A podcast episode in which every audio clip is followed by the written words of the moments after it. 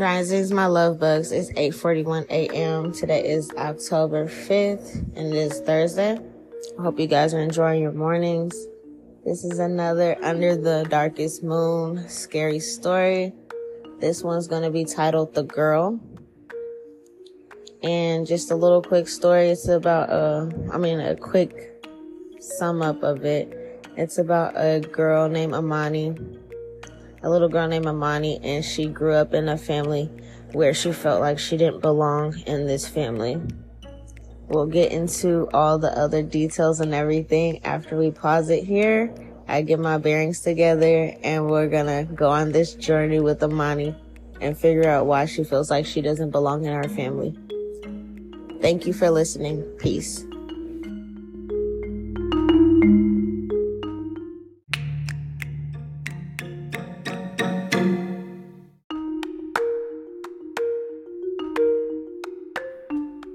Okay, as we get into the story about Amani, she's a little girl. The story starts off, she's about three years old. The most that she can remember is being spoiled, always wearing dresses, being able to have tea parties, her teddy bears, her dolls, and just being the center of attention in this family. However, the older that Amani starts to get, she starts to realize that Something's unique and different about her that sets her apart from her family. The thing that's different about her is that she has supernatural gifts that she can't quite explain. She just notices that when she's upset or hurt or she wants things to go her way, they typically do. Now, when it comes to her father in her life, she feels like her father sometimes is not really her father. But of course, as a three or four year old, she cannot really explain. She feels like sometimes even the mother around her and her father are wearing a mask. That's the best she can describe it if anyone was to ask her. She doesn't really see them go to work, but yet she doesn't really see them still either. And somehow they're able to afford everything she ever hopes and dreams for.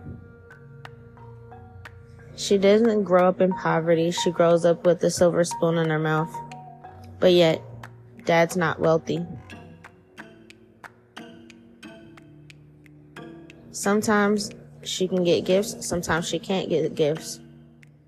I know you're all wondering are they robbers? Are they scammers? What's up with this, right? Feel like right now at this part of the story, it's nothing to worry about because she's well taken care of.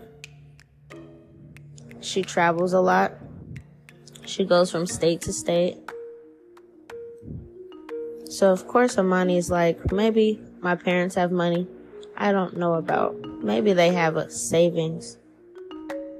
She gets moved around from community to community, school to school, daycare to daycare, and it's almost like she's never in one place at uh, she's never in one place too long where she can get to know anybody and truly set any lifelong friendships. It's always an upheaval. In this story right now, this mother and father of hers are actually being heavily watched for changing locations so often? Who are they who are they being watched by? Why do they move so often? Sometimes she sees her dad sad. Sometimes she sees him hurt or in despair. And sometimes she hears mommy and daddy talk about them not being able to get jobs in certain places. Amani wonders if this is why they move so much for new opportunities, for a new start. Feel like you guys are expecting the worst, but for now, all I can tell you is that Amani is happy and healthy. But remember this part of the story as it goes on. Because there are messages in the beginning that will make sense in the end. One day, Amani notices that there's a very important person come to the door. This person almost seemed as if they were a police officer or someone military, but they're in some type of uniform that Amani has never seen before. This person tells Amani, Can you keep a secret? She looks at the stranger odd, kind of confused because she doesn't know how to answer. She knows she can keep a secret. However, she's always been told not to keep any secrets from mommy and daddy and not to talk to any strangers. But this person seems genuine. This person tells Amani that there's something about her parents that she needs to know. Of course, Amani says, Yes, I can keep the secret because even though she's three or four, three going on four, we'll say, she's very, very wise for her age. So, the strange man in the uniform begins talking to Amani and telling her that the life that she lives is not what she thinks. Of course, he's having to explain it to her in her terms because she's young. Starts to speak to her about how she never gets to visit other parts of her family. She never sees any grandmas or aunties or uncles or cousins. And it's just her, her mom, and her dad. He then goes on to tell her that her mom and dad are not really her friends and they don't have the best interests out for her. And that her actual mother is beautiful and she has beautiful long dark hair and tan skin, but she's not the culture that she's thought to be. Amani looks confused and she looks down at her skin. She doesn't think mommy or daddy ever really taught her what she is. Again, she's only three. She sees mommy and daddy has afro. They have kinky hair. Her hair is soft and curly. She's confused, but she continues to listen to the man. He goes on about her actual mother and how She's been looking for her and searching for her in hopes to find her one day. He tells Amani to pay attention to a few things when it comes to the places that they move and the areas that they're in. Do the people around them seem to be happy? Do the people around her seem to be sad? Amani, again, is a little confused and not really understanding what the man is asking. But in her terms, basically, he wants her to pay attention to her environment and the actions of the people around her. Every time she goes on these journeys, he wants her to pay attention to if she ends up feeling trapped, caged in, or locked in, and even if it's at her comfort, where it's like she has her dolls, she has her toys, she has her dresses and her tea parties. Is she actually locked into inside of a room and just brought gifts and just brought food? Amani starts to think, and it's true. Everything the man's saying is right. Every time they move, she doesn't go visit family. She doesn't see anybody but mommy and daddy. They get her a really nice room decked out with all the things she ever wanted and dreamed and hoped for. But until they move again, she stays locked in her room. If she has to use the bathroom, they bring her to the bathroom and she goes straight back into her room. Now she's thinking a little bit, but of course, she's three going on four, so she doesn't know much. But the things that the man's saying is right. She never thought let me try to open the door one day. She just listens to her mommy and daddy. She trusts them. The man goes on to tell her that the people that are raising her, her mom and dad, are actually gamblers, loan sharks. They owe loan sharks, excuse me. They gamble, they party, they have fun. They don't have any actual job. They don't have her in the safest conditions. And this is why she's actually moving all the time. Because they owe people and they're afraid to get caught. He tells her that no matter how sweet the gifts are and how sweet it seems to be spoiled and to be the only child, that they don't actually show love in the way that parents are supposed to show love. Amani's a little confused because she doesn't understand what that means. She only knows love in the way she's been experiencing it, which means gift giving and people buying stuff for her and she getting anything she wants. But he tells her that mommies and daddies are supposed to hug you and kiss you and tell you they love you and tell you you're smart and you're beautiful and teach you things about life. Amani began to think think really long and hard and she realized that mommy and daddy never said anything like that to her. The guy began to mention other failures as a parent that they should be doing and that they're not doing with her, spending time with her, bringing her to parks, allowing her to have new experiences in this world, having a lot of firsts. All she knows is travel and gifts, and she doesn't know much about mommy and daddy. The more and more he goes on, she's realizing this.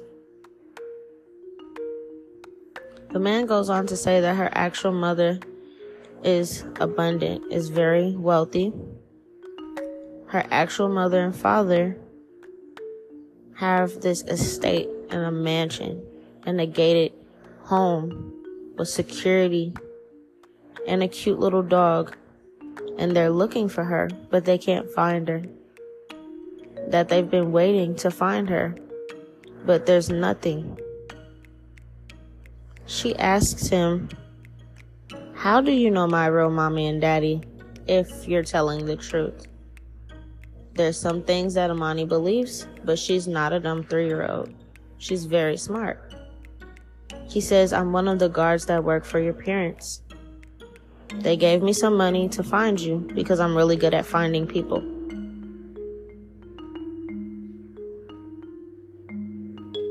Amani asked the man again, So if you found me and my real mom knows that you found me, how come you didn't bring her here? He said, I'm here to get you the message first because we want you to be safe because these people that you're around are very dangerous. He then asks Amani after she eats sometimes does she get sick. She says yes, but it's just because mommy and daddy don't know how to cook the food good. The man asks her, and he wants her to think long and hard about it. How do you know that mommy and daddy doesn't cook the food good? Has anybody else cooked for you? Amani says no.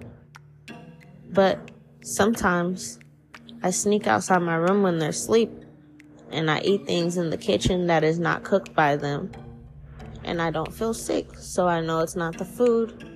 I know it's that they can't cook. But I don't tell mommy and daddy that because it'll make them cry. The man, in a way that a three year old would understand, basically lets Amani know that it's because they're poisoning you. They're putting something in your food to make you not feel good. Amani's confused. Why would mommy and daddy do that if they love me? You're not lying. You're lying to me. You're not telling me the truth. He then realizes that he's been spotted. And of course, it's looking a little creepy, a grown man talking to a little girl. So he starts to walk away. He shakes the hand of her dad, and her mommy walks up and looks at the man a little strange. She gets pissed off because She immediately is wondering why this man was lingering around Amani for so long. Amani is very smart. She doesn't say anything that the man mentioned to her. She just remembers what he said and starts to pay attention, like he also says. Amani's thinking about some of the stories that he told her about her so called real mommy and daddy, and that they had a cute little dog waiting for her. She wonders if she'll ask her mom and dad if they can get her a dog, and that'll make her feel better. She's not surprised when it doesn't happen, so she just moves on. She also realizes that the guy never really mentions too much about her real dad, but more so about her real mom. And she gets confused. She doesn't think about it too much harder. She goes to sleep. The next day, it's moving day. Her mom and dad are rushing around packing up things, and again, they're setting off. In Amani's head, she's remembering what the guy just said yesterday in the uniform that they're thieves and they steal from people and owe them money, and that's why we have to keep moving. She's also remembering something that she never noticed before because her parents didn't teach her color. She thought because she was around the same complexion as mommy and daddy that that was her mom and dad. But she noticed that when she started to look in the mirror, she doesn't actually look like them. She, mind you, she doesn't know about race or nationality or ethnicity, but she knows what the guy said and how he, explained her actual mom and dad, or how he explained her actual mom. And he's looking at her mommy in front of her She's a little confused about why she looks so different from her. So now Amani is paying attention a little bit more than she was before. In the back of her mind, she's wondering if the guy was telling the truth and if these people that are her parents are actually thieves and bad people. Is this where they're getting all their money from? By stealing and hurting people? Is this how they're paying for my tea parties and my stuffed animals? And my favorite movies? I'm confused. Right? She's looking at them a little bit harder and she's realizing that every area that they move into seems to be riddled with crime. There's a lot of thugs, a lot of gangsters, people shooting craps on the corner, people shooting up drugs at the park. She's noticing that actually, by our standards as being grown ups, we would consider this a poverty stricken area. But of course, Amani never knew this. She thought they lived lavishly because She'd had everything she ever wished and hoped for. But in all actuality, the man was right. If she actually paid attention to her surroundings, she would realize that they don't live like they're rich or royal. She just has everything she wants to keep her in her room. She's also realizing, wow, he's right. I've never seen a grandma. I've never seen a grandpa. I've never seen a cousin, a auntie, a uncle, nobody. She doesn't see the man in a uniform for a while. She still doesn't tell her mommy and daddy about them. She goes on about her normal routine. When they go to sleep, she sneaks in the kitchen and finds her something to eat out of the refrigerator. Whether it's cheese, whether it's sandwich meat, she doesn't quite know how to put it together, she just knows it's good and she's hungry. And that mommy's and daddy's food that they cook make her feel bad. And her tummy hurts. So she eats what she can. Time goes on. And now Amani is older.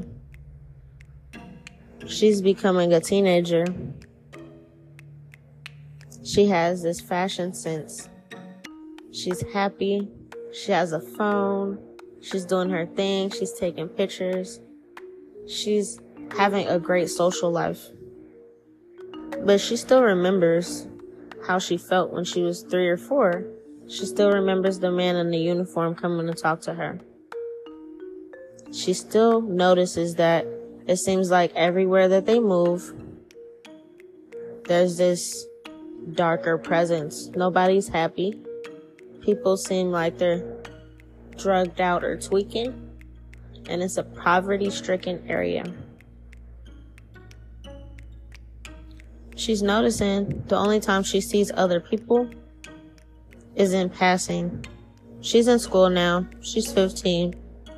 And she's noticing hmm, when it seemed like I had everything that I ever wanted when I was three years old, now I'm literally suffering at this point. I used to have the world handed to me, and now it seems like I'm out of style, I'm out of fashion. But she's a fashionista. So she's wondering why mommy and daddy's presents have slowed down. She's wondering why she's not keeping up with the Joneses at this point and she's old enough to understand. She wants the latest jacket, she wants the latest shoes, she wants the latest sunglasses. But yet it seems like the money is a little funny. She's starting to look at her mommy and daddy again. And when she looks at them, they look a little different. She's trying to remember did they look like this when I was younger? Or am I tripping? These are the same parents I've been growing up with this whole time. But why do they look drastically so different? Of course, being a 15 year old, she's like, you know, she knows people grow up and they change, but not this type of change. It's a drastic change when it comes to their features. She also remembers something that happened when she was 11, and she keeps going back to that day. She could have asked for a pet, a cat, or a dog in replacement of all her dolls. She's too old now for dolls at 11. She doesn't want to play with them anymore. She wants to play with an actual pet. So she could have asked her mommy and daddy for a cat or a dog. When she mentioned this to them, they both said no and that they didn't have enough money to do so, even though she asked them to stop buying her dolls and to replace it with a pet. At 11, seems like she felt that she was smarter than her parents and that it was simple math whatever you're spending on the toys that I don't want anymore, simply replace it with a pet. They said no. Of course, it broke her heart. But she continued on in life. And now that she's 15, sometimes she thinks back to when she was 11. But the reason she thinks back to when she was 11 is not because of the pet. It's because of her parents. They look different. She's trying to pinpoint what it is about them. Maybe they dyed their hair. Maybe they grew it out. She can't quite pinpoint it. So she moves on.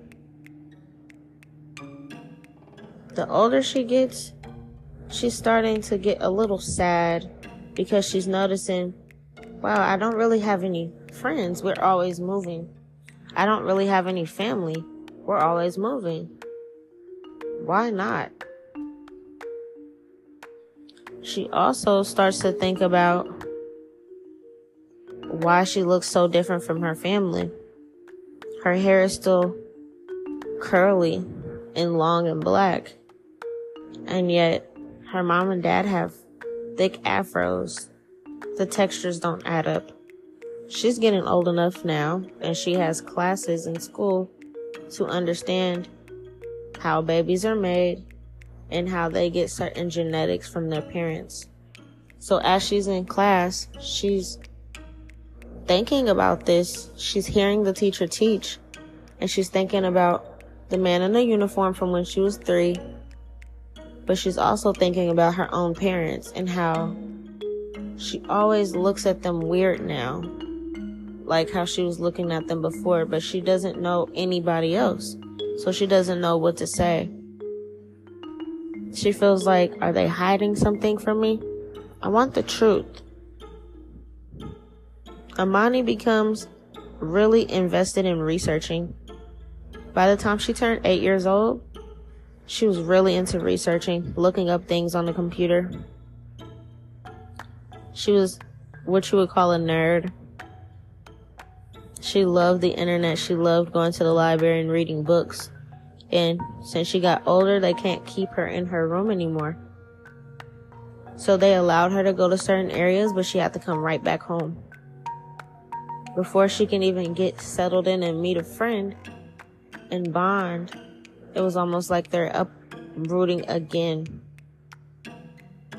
The topics that Amani was into researching was science. She was so good at it, she could be a chemist. She was learning about science and magic. Out of all of the books she would read would be Harry Potter and fantasy. And she would also read books about shapeshifters. All of this fantasy lived in her head, but she also wondered deep down inside if some of this has some truth and if there was anything like this going on in reality. This wasn't something that she was scared of, but it's like Amani wants to figure out the wonders of the world. She will learn about magic and genies and jinn spirits and demons and angels.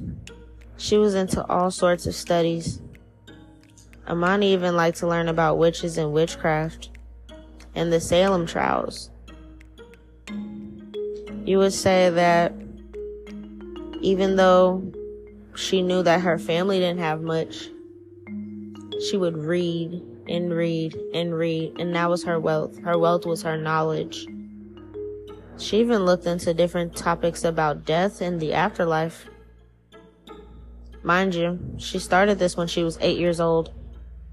She never practiced a spell, but she knew everything about them. She never seen someone die, but she knew everything about death. She knew everything about witchcraft and fantasy and elves and folklores. She loved it. At 11 years old, like most young women, Amani began puberty. But like most that get acne or their menstrual or their chest starts to form, she noticed she had those things too. But one thing that was out of the ordinary is that she noticed whatever she would think would come to reality. So she thought something like, oh, that guy's gonna fall. They actually fell if she thought that, oh, there's gonna be a call that's gonna come in on the phone right now, the phone would call, the phone call would come in. She didn't think anything of it. She just thought it was like predictive. She started to look into books about this. If anybody else out there has ever experienced instant thoughts or is there a voice in her head? How does she know these things are going to happen? and it just started happening when she became a teenager. Even though she asked her mom about other puberty things, she felt like this is something she wanted to keep to herself. She didn't understand it and she felt like it was weird. And she just didn't feel comfortable sharing it with her mom. Remind you, her and her mom's relationship wasn't so lovey lovey. She didn't really hug Amani as much as a mother should hug her daughter. She felt like she was always yelling at her and being sharp tongued with her and saying and saying sharp hurtful remarks sometimes.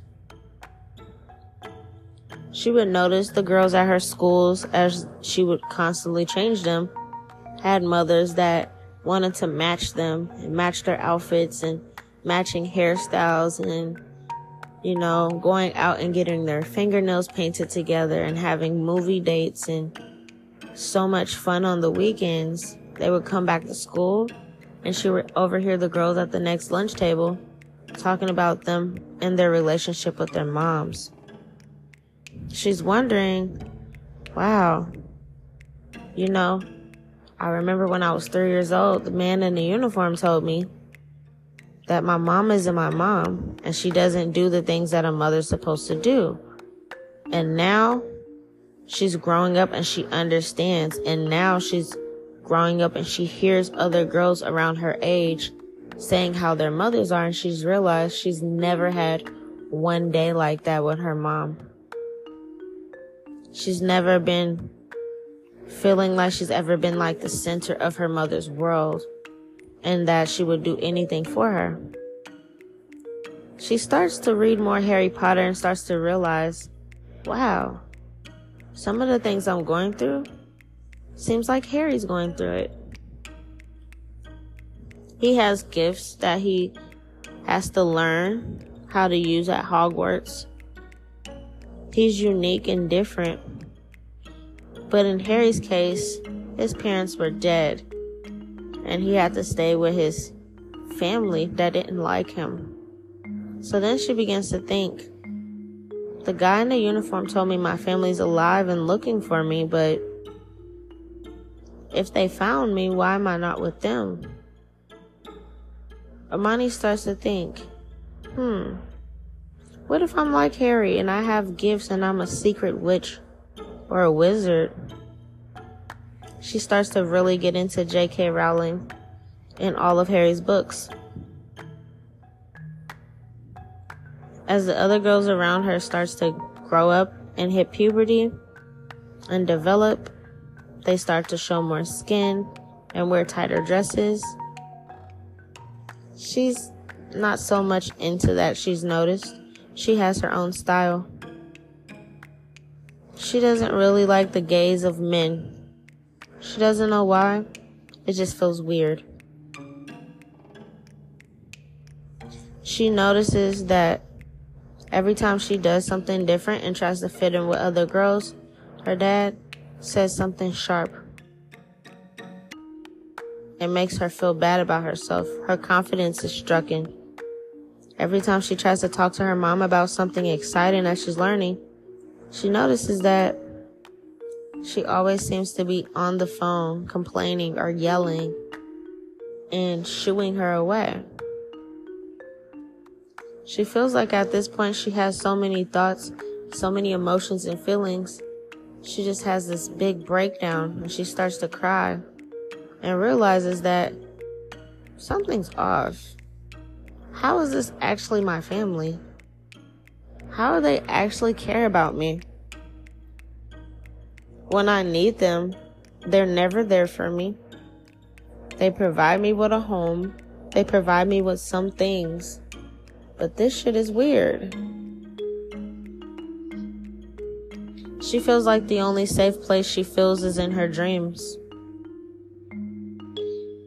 She tries to tell her mother her dreams, but her mother shrugs it off and says she's watching too much of a certain show. She says, Mom, I'm dreaming about monsters. Stop watching horror. Mom, I'm dreaming about gangsters. Stop watching mob movies. Instead of actually listening to her dreams and trying to hear her out, she shrugs her off. She judge she judges her for believing in her dreams and thinking that they're real.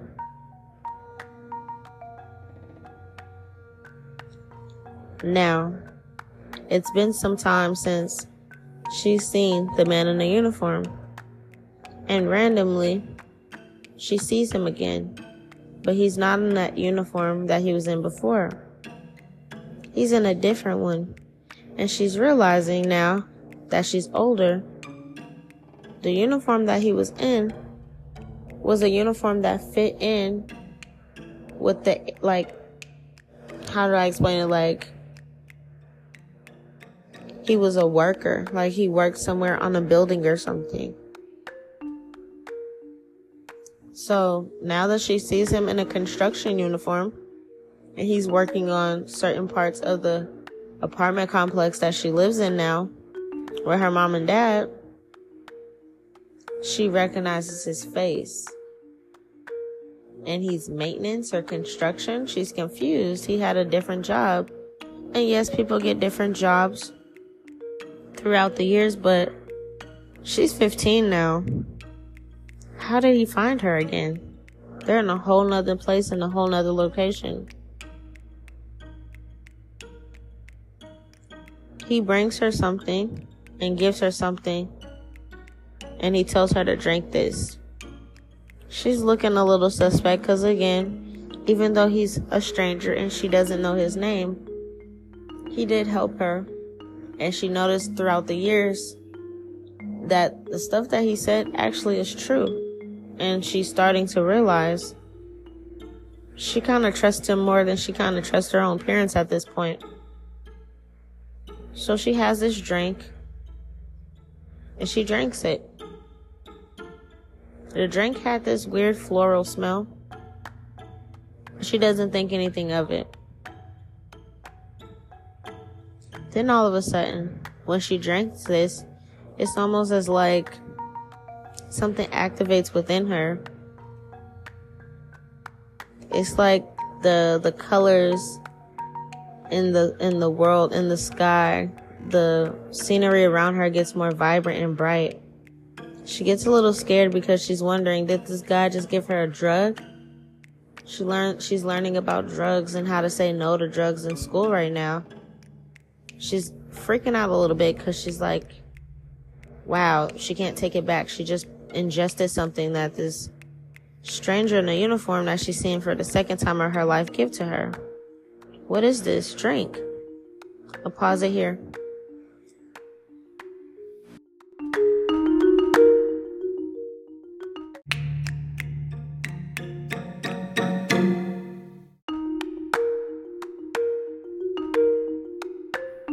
Okay, we're back. So, Amani drinks this elixir. She doesn't know it's an elixir, but that's what it is. She's seen something similar to this in a Harry Potter movie. All of a sudden, it seems like her mental conflict and confusion starts to vanish. When she looks at the man in the uniform, he seems to have this glow around him. Like she's able to see an aura now. She's looking at everybody else in their immediate surroundings and she sees everybody has a different color aura or halo or outline uh, outline around their body. He's telling her that this is something that's going to help her see the truth in the world and to see things for what they really are. She's asking him, Is this a drug? And he says, No. It's something that you needed. He says you'll understand as time goes on. He lets her know that before she goes to sleep, she needs to pay attention to her dreams. That when she goes to sleep, to pay attention to her dreams. That before she goes to sleep, she needs to pray and ask to see memories in her dream. She's like, Memories? I remember everything. He's saying that there's some things that's hidden from you that you don't remember about your childhood that you need to remember. She looks at him a little confused, but she's like, okay, cool, I'll do this. He lets her know that some of these dreams may be scary, but they're going to reveal a lot of truths. He also lets her know that if she ever sees somebody's aura that's darker, that she means that that means they have a darker energy about them. He asks her to describe his aura. And she says it's white. It's a pure white outlining around his body. So he teaches her the different colors of auras of what they mean and how to spot when somebody has negative intentions or they're a bad person. So she remembers this and she continues about her life. She notices that after the man in the uniform leaves her presence this time, that it's almost like it sparks something. That one drink sparked some type of gifts that she had. Remind you guys, she already had this gift of her thoughts instantly coming to reality as she was trying to figure it out. And she figured, oh, I might be like Harry and I have some gifts. I might be a witch and I have nobody to talk to it about, but she was just patient with her gifts and trying to understand them herself and trying to do as much research as possible. So now after drinking this elixir that the man in the uniform gives her, she sees things clearly her third eye has opened.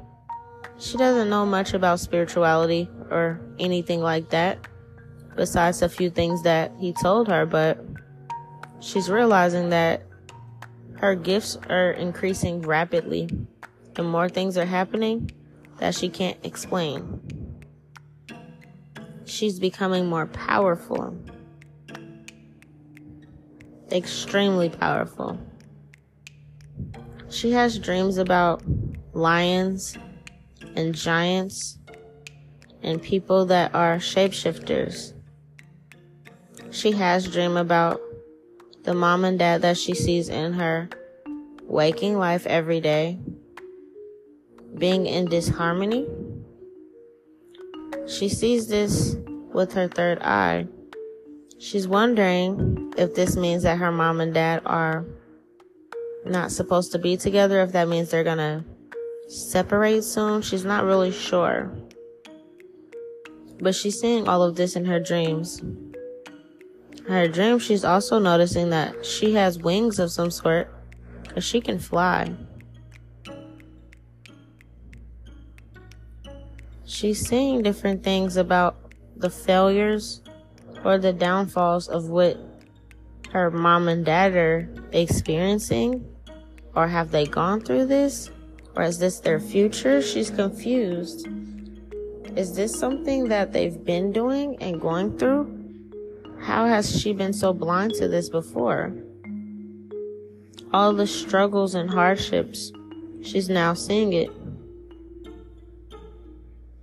She's now seeing also in her dreams the different choices that they've been making in her life and how it leads them to where she is now. She sees herself as a child being trapped in a room and being comfortable. But she sees the older she gets, she feels like she's locked in here in a cage. It starts to feel more like a prison, that she's always bored. She's always discontent. And so therefore she starts to read and venture off into fantasy books and movies. The things that freak her out the most in her dream is that she keeps feeling like she's lost or hopeless or her heart hurts. And she's not understanding why.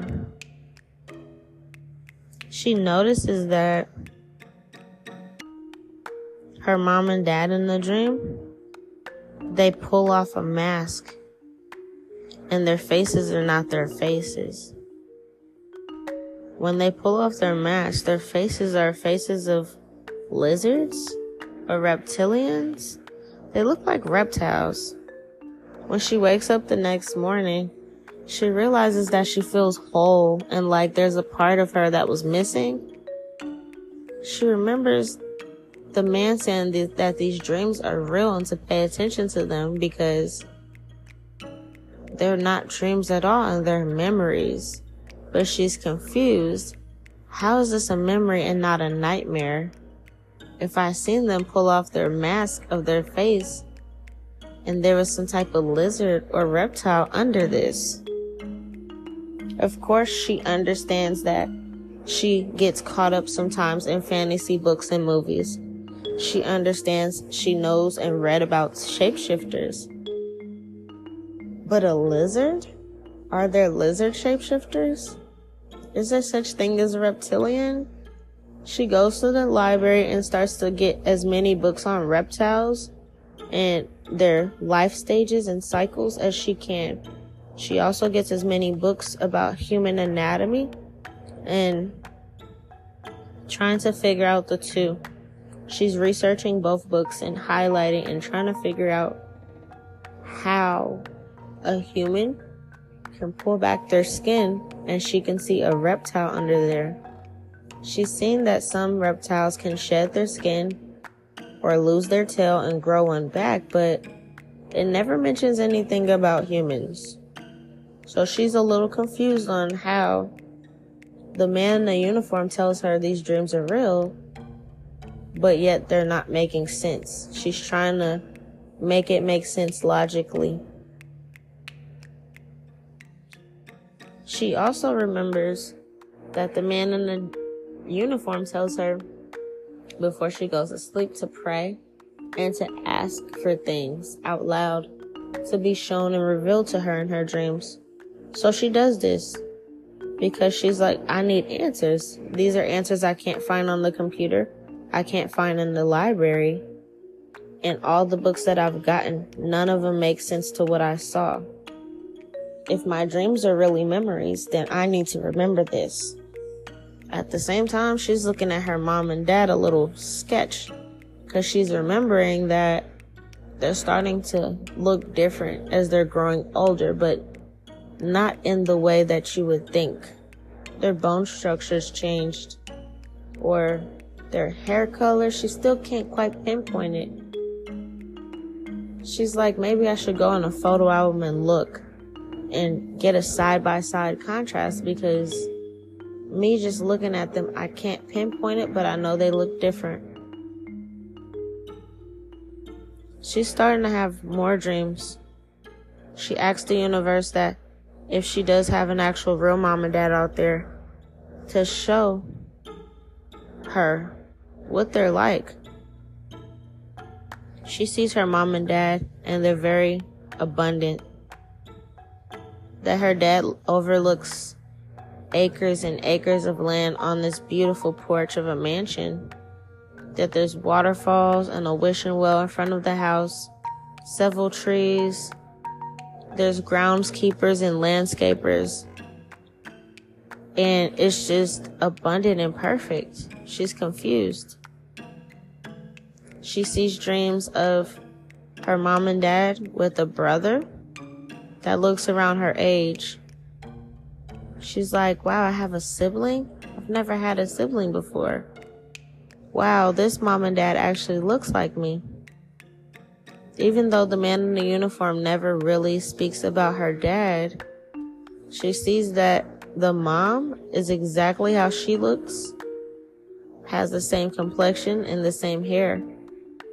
The dad and her brother. She feels so much love and warmth in these dreams that she's seeing. And even though they're not directly displaying this love to her, it's almost like she's a fly on the wall and she just gets to witness this. But she's noticing something's off. Like, is this how a family is supposed to really act? Why? How did I get here? What is happening? She has so many questions. So, of course, every time she goes to sleep, she asks, at this point, Amani's like, look, I want to start taking naps because my dreams at night, the answers I'm getting, it's not giving her the answers fast enough. She feels like, was I destined to be with this family?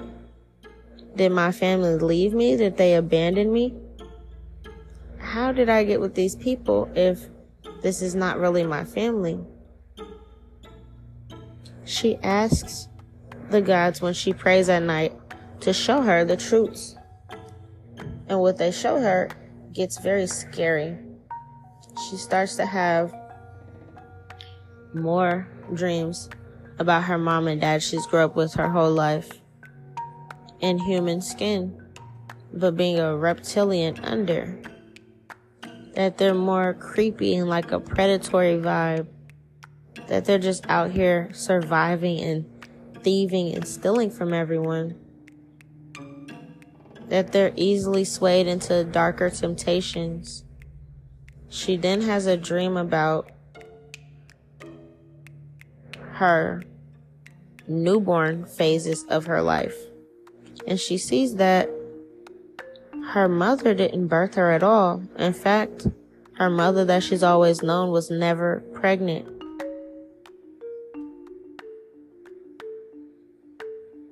She's confused. Of course, at this point in time, every time she wakes up, she wants to go back to sleep. So her mom or dad are thinking, oh, she's just going through a phase and she's being a lazy teenager, but they don't realize that she's uncovering so much secret knowledge about them in dream time. She'll meditate and pray and rest. Meditate, pray, and rest. And try to remember as much as she can. But in every dream, they never show up how they show up in reality. It's like ever since she had that elixir, Every dream, they're shedding their skin, and she sees a reptilian under this. Of course, she's not sharing this wisdom with them. She's realizing this is not my imaginative state. This is not me being creative in creating this. I'm asking the gods, and they're literally showing me this information. How did she not recognize this before? Is it because she's just been in solitude and this is all she knows?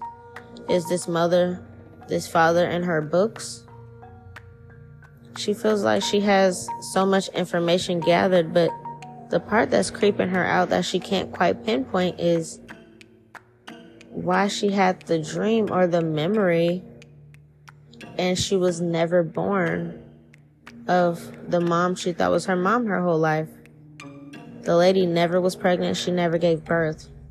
So now she has a lot of ways that she's trying to go with this. Maybe they adopted me and didn't tell me because they loved me so much that they didn't want me to think that I was any less special because I wasn't biologically theirs. Maybe they found me and saved me. Maybe I was lost. Did I run away at three years old? She's really trying to put this all together. Every time she dreams, it's almost like she goes through a different portal or something and she's revealing these truths. The more and more she asks the gods, the more and more sinister and dark the dreams get, and she gets even more confused. She's seen that a dream about these two people that raised her their whole life her mom and dad. She sees them as teenagers, but she sees that they're into something weird or they're doing something weird. She's trying to figure out what they're doing in dream time.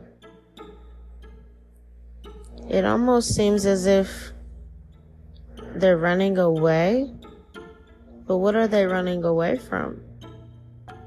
She's very lucid as she's dreaming, so she begins to get a little closer to try to understand what's going on because the dream it feels so distant.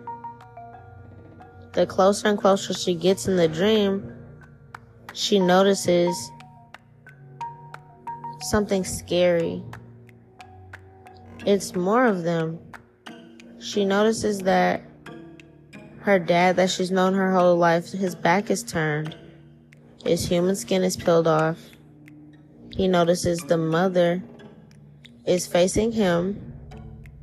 Her face is peeled off and they're both reptilians, but the closer she gets, she notices there's a group of them. What is this, like a coven or something?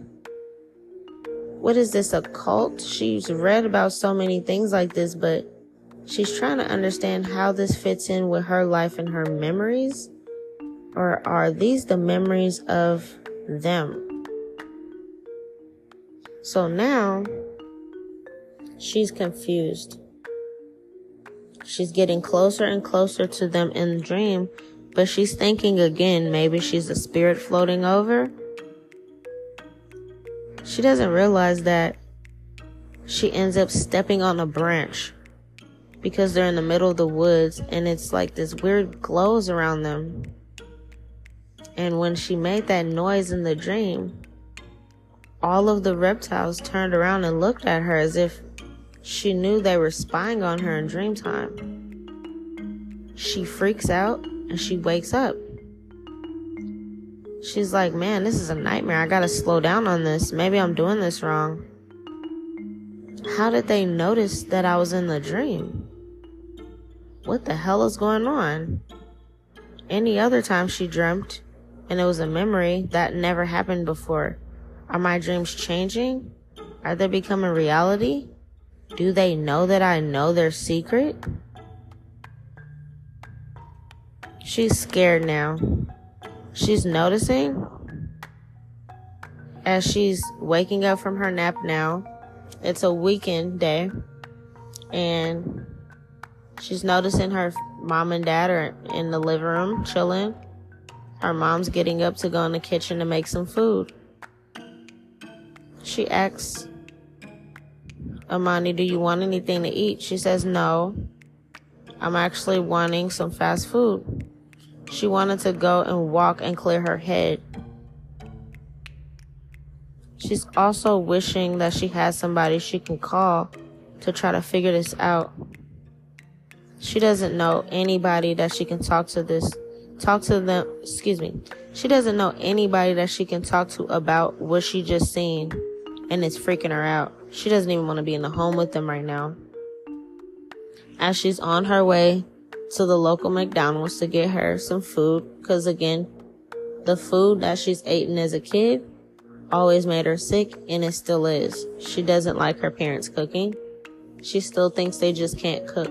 But now she's too grown or too old, basically, to only eat a little meat and a little cheese here out of the refrigerator when they're sleeping. She needs food.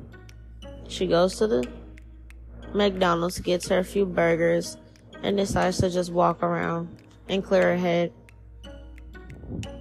As she's walking, she notices the man in a uniform again. This time he's in like a sheriff uniform. At this point, she's like, What the hell is this guy's job for real? I keep seeing him, he's always in a different uniform. And this time he's in the neighborhood sitting down, having a cup of coffee on a random porch as if he lives here. She walks up to him and says, Hey, the drink you gave me, I'm starting to see things. I did what you told me to do about the dreams, but there's one dream in particular that got me really creeped out, and I wish I had some answers. He says, Here, let me help you. What do you need to know? She tells him about the dream when she was trying to get closer to hear or to see what her mom and dad were doing with these other people that were wearing human skin but had reptile faces. She stepped on a branch, they heard her, and it's like that never happened before. Was that a real dream? Was I having an experience? And he sits her down and tells her this you have a lot of new new gifts, spiritual gifts, supernatural gifts that unlocked within you. These gifts come from your actual bloodline. And these people are not your family. He asked her to remember back to when she was three and he first told her this. She's like, Yeah, I remember you telling me this. And I've been noticing the things that you told me to notice. He goes, Yes. She's like, Okay, so I'm old enough to ask this now. If you're getting paid to find me and you found me, why are you not bringing me to my actual parents? Why am I still here with them if they're not my actual parents? He goes on to tell her that she has a mission to complete before she can meet her actual family again because she's so unique and different. There's a certain code she has to break or something she has to find out in order to help others. She's like, What the hell is going on?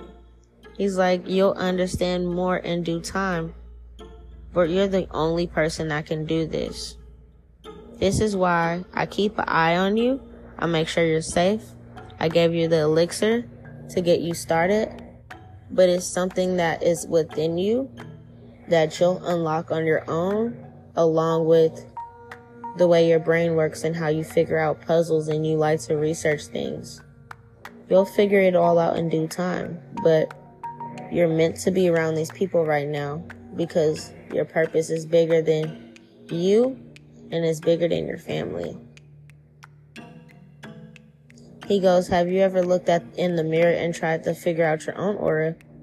She goes, No. He said, When the sun goes down today, before you go to sleep, look at your aura in the mirror and remember that aura when you're dreaming because it's going to be quite significant. The aura or the color that you have in reality is how you look when you show up in a dream. So even though they heard you, they don't see anything but a ball of light. She remembers this. She's on her way back home now. She's remembering the dream. She's remembering what he said. The sun is starting to go down. And she's like, okay, let me go and look in the mirror. She's in the mirror and she's mirror gazing for a while. She's in there for so long trying to focus on her aura, she starts to disassociate. As she starts to disassociate looking in the mirror for so long, she starts to realize, wow, like I'm a actual soul in this body. She starts to realize that it's like I don't know, a deeper sense. You know, you look in the mirror real quick, you see your reflection, but it's like she was able to see her soul. And then finally, her aura came through and she noticed it was like a green glow. Different from the man in the uniform. She didn't understand why she had this glow, but she just understood to remember it because that's what they see when she's in dreams with them. She also remembers him saying that she has a puzzle to figure out. So, of course, she does her normal routine and prays before she goes to sleep and asks for answers. Now she's in a dream again. And in her dream, she's riding a bike and she's going to find someone. Who she's looking for, she doesn't know. She doesn't even know if this is a memory or if this is reality. She's riding the bike and she somehow feels like she's being watched. In the dream, the sun is up, but it's close to being set. And it seems like the darker and darker it gets in the dream as night falls, she feels like she's being watched more and more and more. By the time nightfall has risen in the dream time, she realizes that, wait a minute, this is what the guy was telling me. To remember that during a certain time I glow, and this is the glow that I have in my dream. She gets it now. When it's nighttime and dream time, these creatures can see her easily versus when it's daytime in her dream time. She notices she's being watched but she continues on her journey in the dream. She goes to this forest and she notices it's the same forest that she was in before when she seen her mom and dad in the group of reptiles. She goes there and she tries her best to cover her light and to hide so that she can spy on them. She also randomly, of course, because it's a dream, has random flags or something that only she knows and tries to mark the different areas she sees them in in her way back out of the forest so that she doesn't get lost if she has to run. Very smart. She, in a way, sets up little traps and things so that she can catch them. In the dream, it ends off with her being there all night until the sun rises in the dream, setting up traps, setting up flags, in a way to try to remember her way out of the forest if she has to run away from these things, and also setting up defenses and booby traps so that on her way running away from these things, they get caught up and she can make a great escape. So she's a little bit more prepared for the next time she runs into them.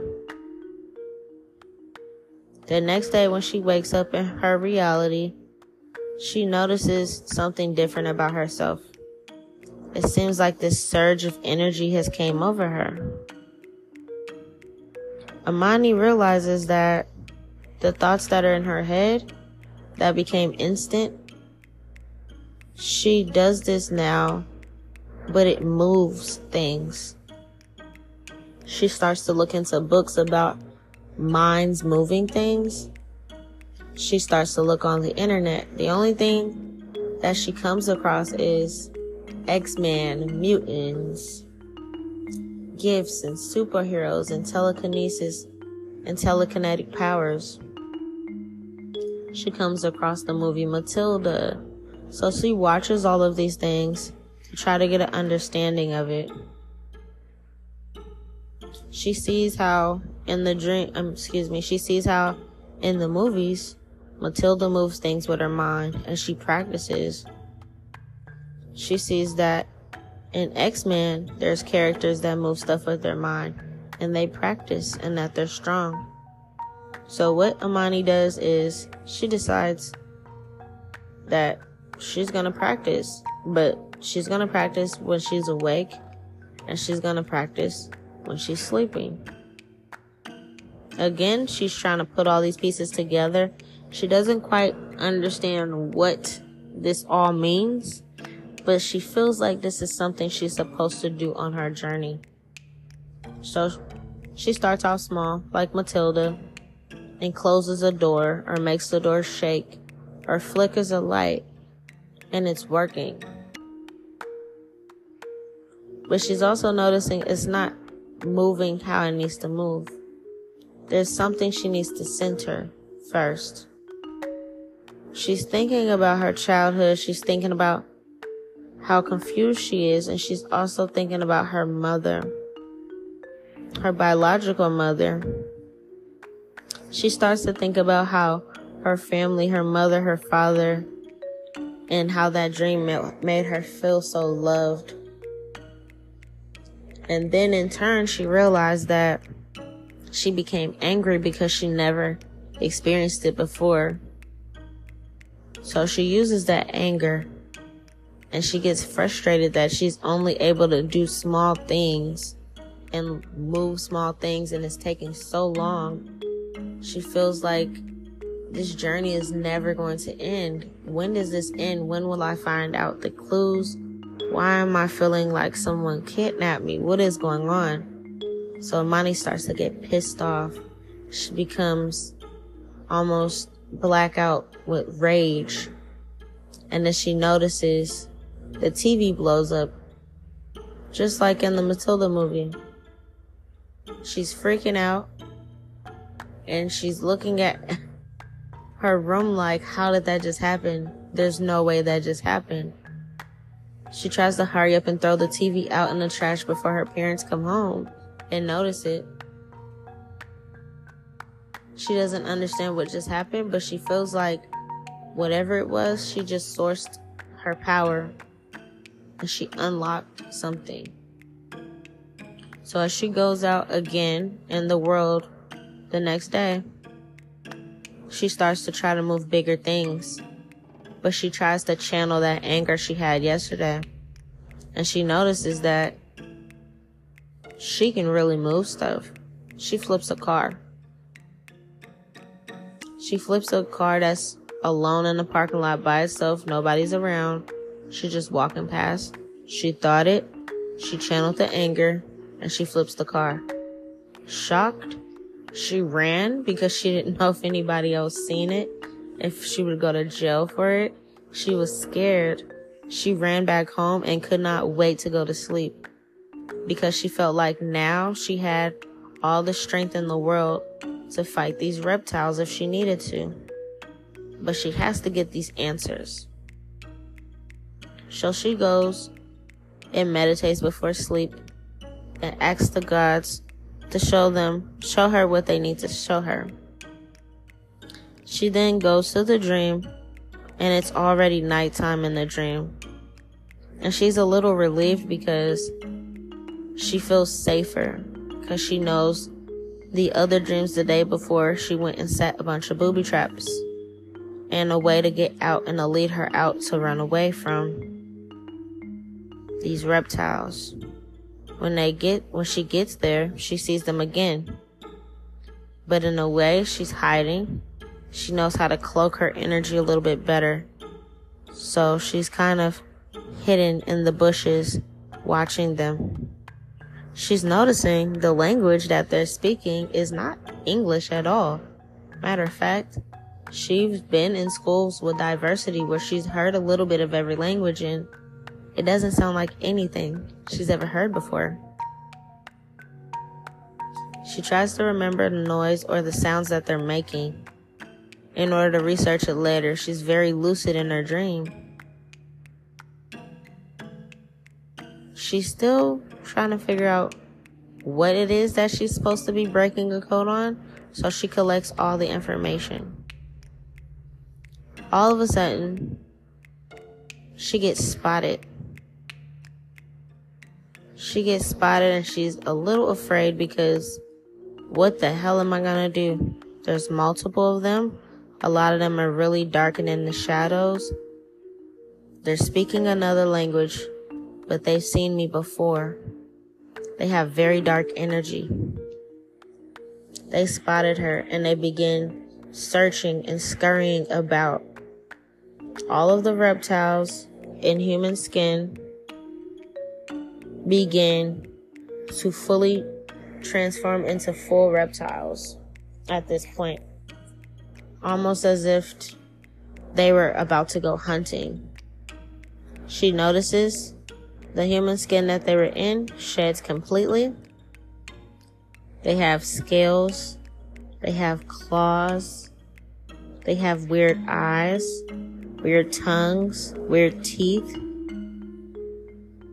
but they stand up tall as if they were humans.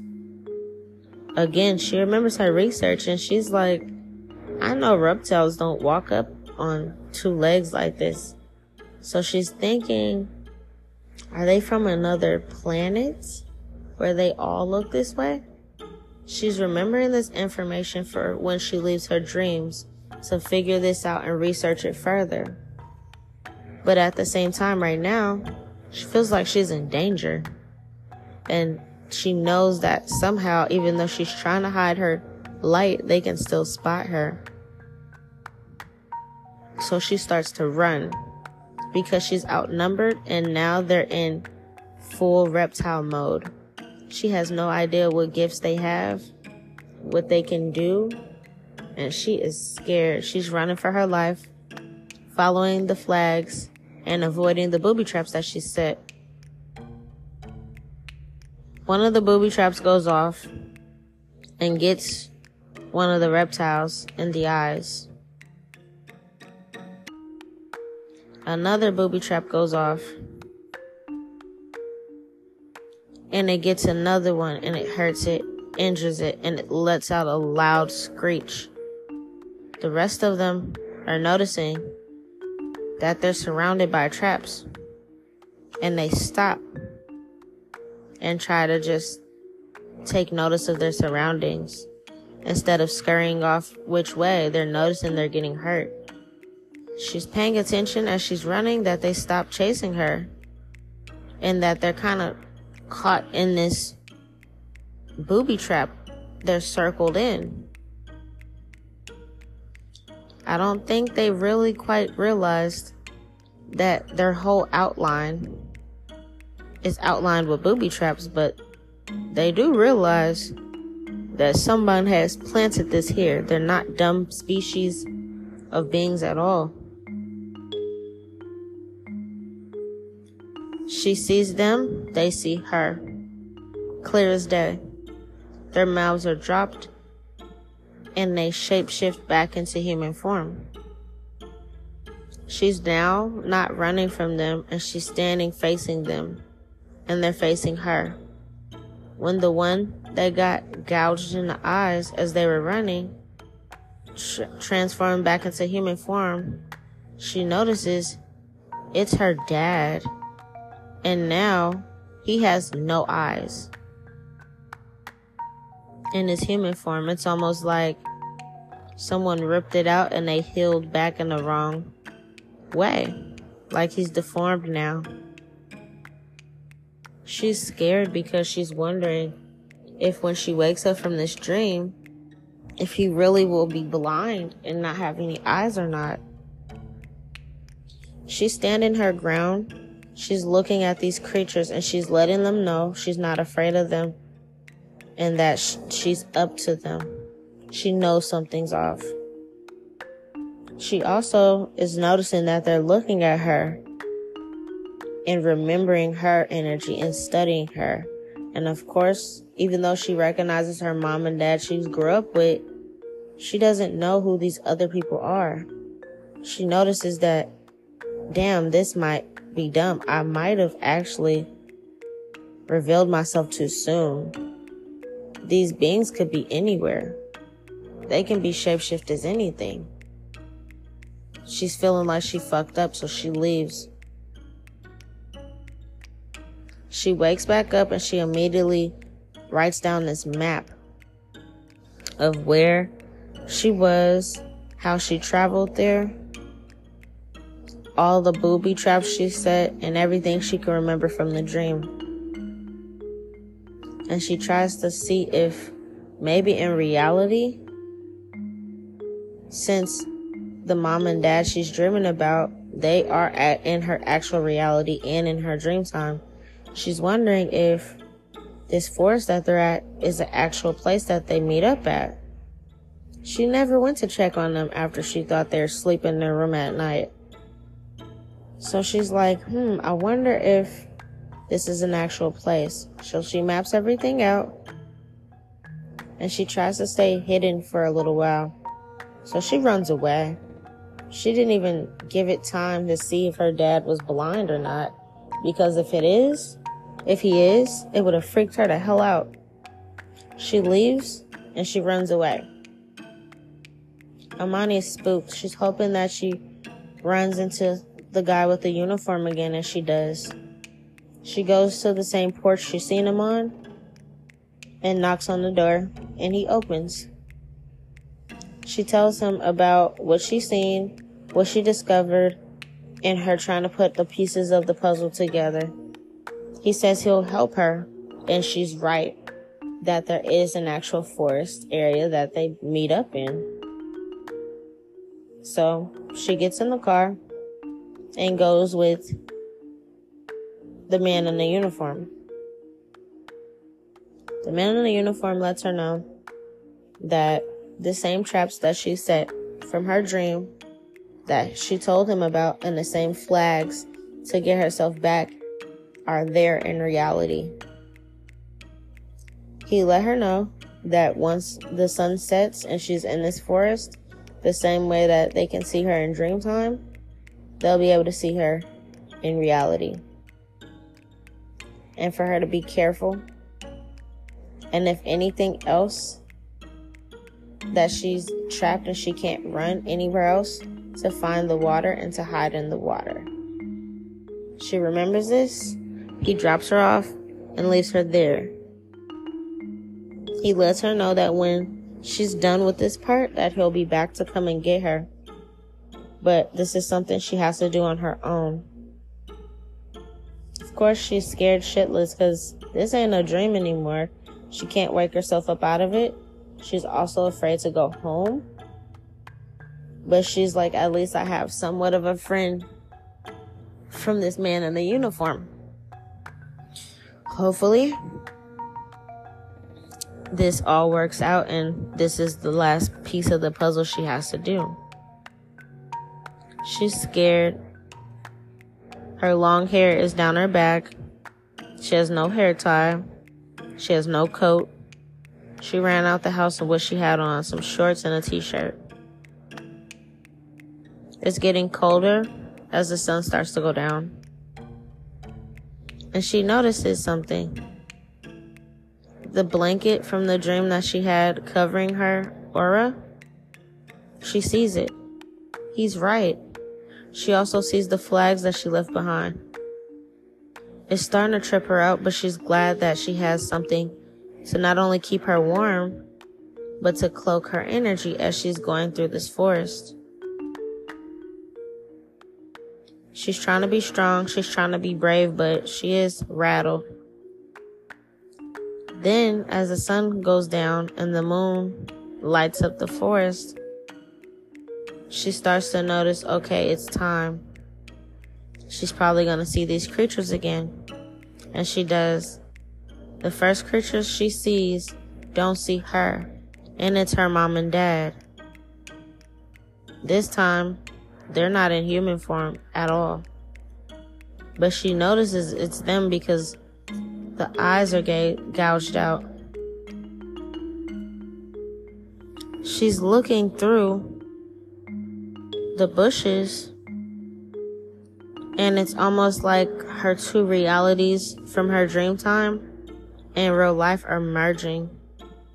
She's looking and she's peeking, and it's almost as if like she's warping realities and timelines. How does how do I see both a reptile and a human at the same time? She's thinking maybe she's sleepy, she doesn't want to fall asleep out here, but she's not understanding this is a gift of hers.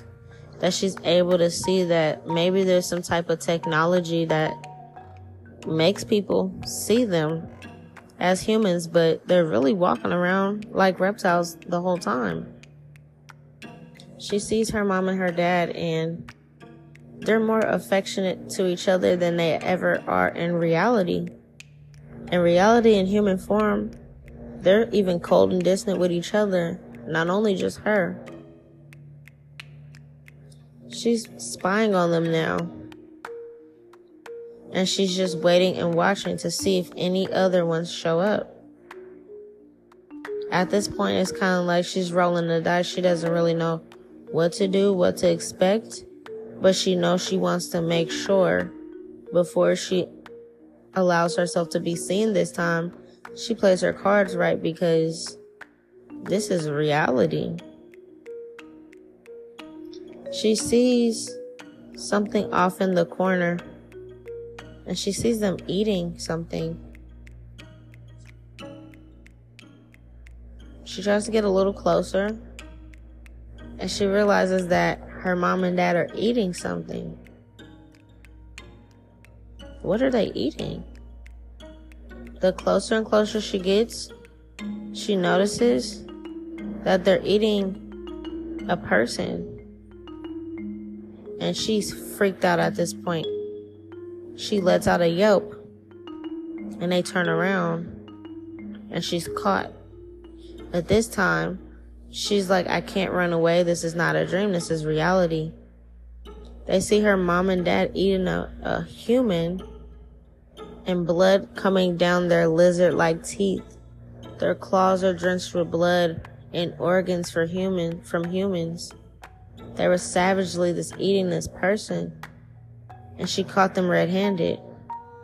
But instead of them being spooked or shocked, they turned into rageful in wanting to attack her. She stands her ground and she's like, I flipped the card the other day. Let me channel this and see if I can get them. So she uses all her strength and she sends it at them. She begins to lift one of the reptiles in the air. That's her mom that she grew up with. She's lifting her in the air with all her might.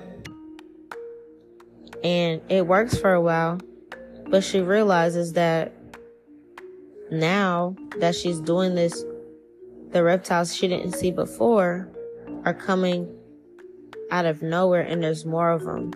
She gets intimidated and she gets scared and they're all charging at her. She realizes that the perimeter she set, she's in the perimeter now. And she's freaking out. She's trying to hold onto that power source to keep this one levitated in the air, but all she can do is throw it at one of them and run for her life because now they're fully in attack mode. Their face opens up from even a reptile and it gets even scarier. They have more teeth than they had in their reptile form. And she's running for dear life. She's remembering where her booby traps are, but the flags to lead her out of there. This is not a dream anymore where she can get led out of the forest and wake up and be in her bed at home. This is real life. And she knows that the man in the uniform left her out there, so there's nowhere to run. Then she remembered he said to go into a body of, water and hide. So she runs into the water. She's running, running, running, running. She finally gets to the water and she gets under and she hides. She doesn't know if it hides her scent or her smell or her glow she just remembers the man in the uniform said it would help her. So she's in the water hiding, floating. They all run past. She can see them, but they don't see her somehow. As she's in this water, she notices that she's floating and the water is vibrating. The water ripples She's still floating. She knows not to make any splashes or sudden movements because the reptiles will hear her. But the water keeps rippling and rippling and rippling to the point it's in a way making ripples and splashes without her wanting to. It's almost as like her energy is letting off this vibration. She begins to rise up out of the water and levitate puzzled and confused, but she feels this source of energy or power coming through her. She begins to levitate, and then the higher and higher she gets into the sky, she's noticing she's above the trees and she's seeing all these reptiles run around and scurry trying to find her. She's not quite high enough to touch the, the stars, but she's definitely over the trees. She sees exactly where the booby traps are. And she even sees her town outside of this forest. She's trying to figure out how to not just levitate, but to fly like in her dreams. But she's just at this point going with the flow. At least she's not down there with them. None of them notice that she's in the air because they're down in the forest searching for her. She's not really sure what's going on, but she remembers this and she feels like it's important. She's gonna need to remember this, even though it's not a dream.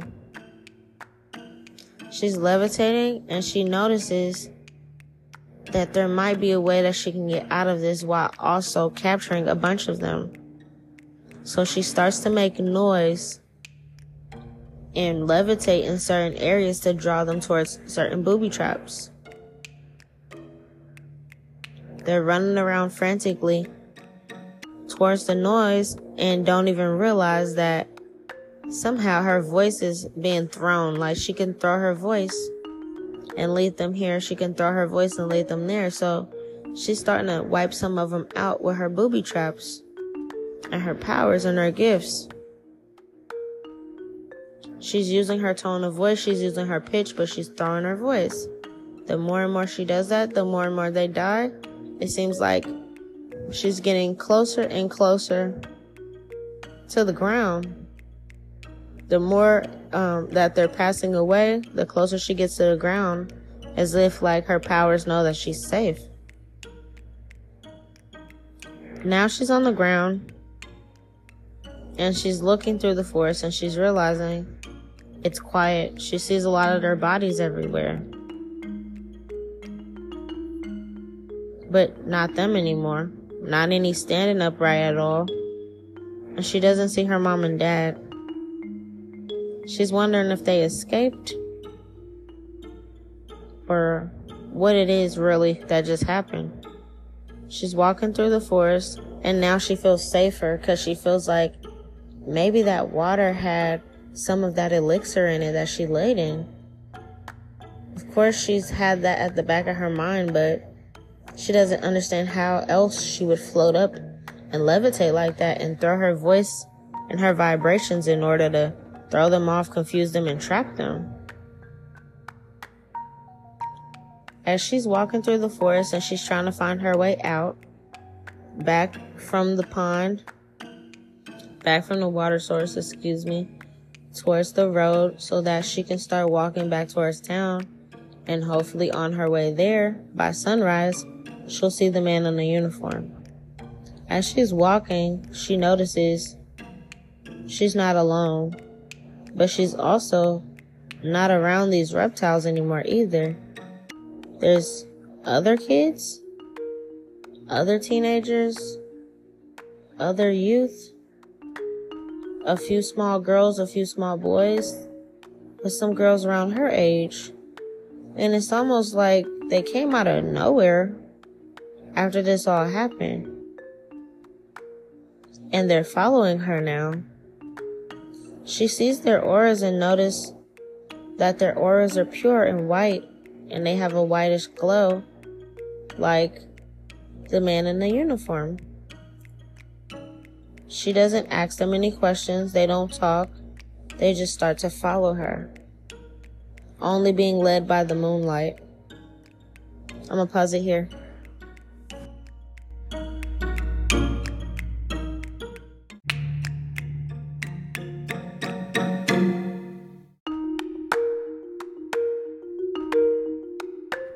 Hey, love bugs. Want you to stay on your toes. Don't fall asleep.